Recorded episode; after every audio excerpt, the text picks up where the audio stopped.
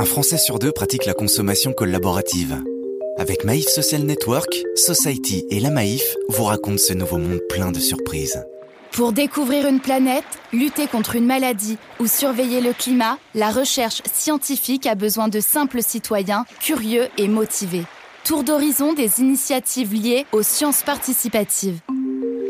Maif Social Network.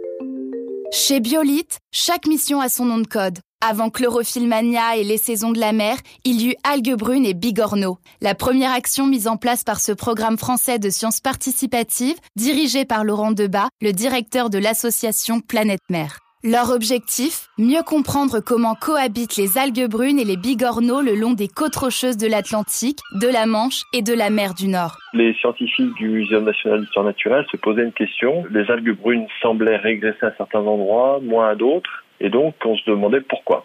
C'est comme ça qu'on a ouvert la première thématique de, de, de ce programme-là, pour essayer de comprendre pourquoi et comment ces algues brunes évoluaient dans le temps. Est-ce que c'était parce qu'il y avait des pollutions locales? Est-ce que c'était parce qu'il y a un impact du changement climatique? Est-ce que c'était parce qu'il y a un changement de comportement des bigorneaux par rapport aux algues? Bref, comprendre cet écosystème pour mieux euh, l'accompagner dans son évolution. Pour répondre à ces interrogations, des citoyens, volontaires et bénévoles sont invités à inspecter le littoral rocheux, à prendre en photo les coquillages accrochés aux algues et à consigner sur une plateforme en ligne toutes les informations recueillies.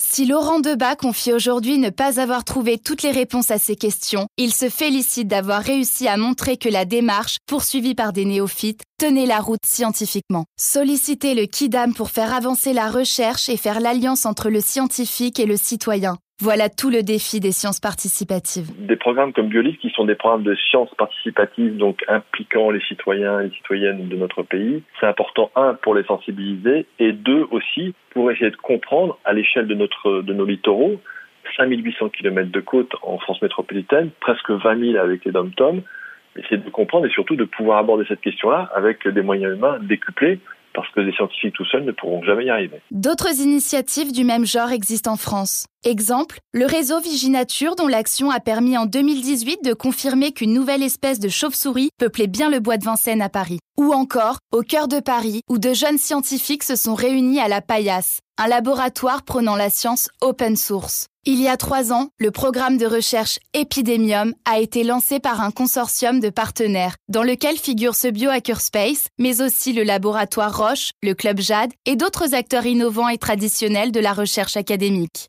Comme nous l'a expliqué Olivier Defrénois, coordinateur du projet, celui-ci a pour vocation de mieux comprendre l'épidémiologie des cancers grâce aux big data et à l'aide de citoyens encadrés par un comité scientifique indépendant.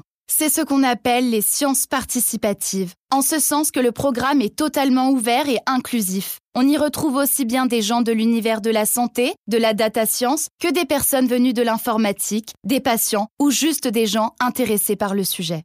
Et Marc Fournier, cofondateur de La Paillasse, de poursuivre. Il y a une des équipes qui a embarqué une quarantaine de personnes pour aller nettoyer de la donnée. Parce que quand on parle de travail sur la donnée, il faut d'abord qu'elle soit utilisable. Et pour qu'elle soit utilisable par des outils mathématiques qu'utilisent les chercheurs, euh, il faut bien qu'elle soit, qu'elle soit nettoyée par quelqu'un. Et ça, il y a un groupe de quarante personnes, par exemple, dans un, dans un projet qui a pu nettoyer cette donnée, ce qui a fait gagner un temps considérable. Euh, voilà, en moins de deux mois, il y a un travail qui aurait pu être fait par, en plusieurs années, potentiellement par un chercheur.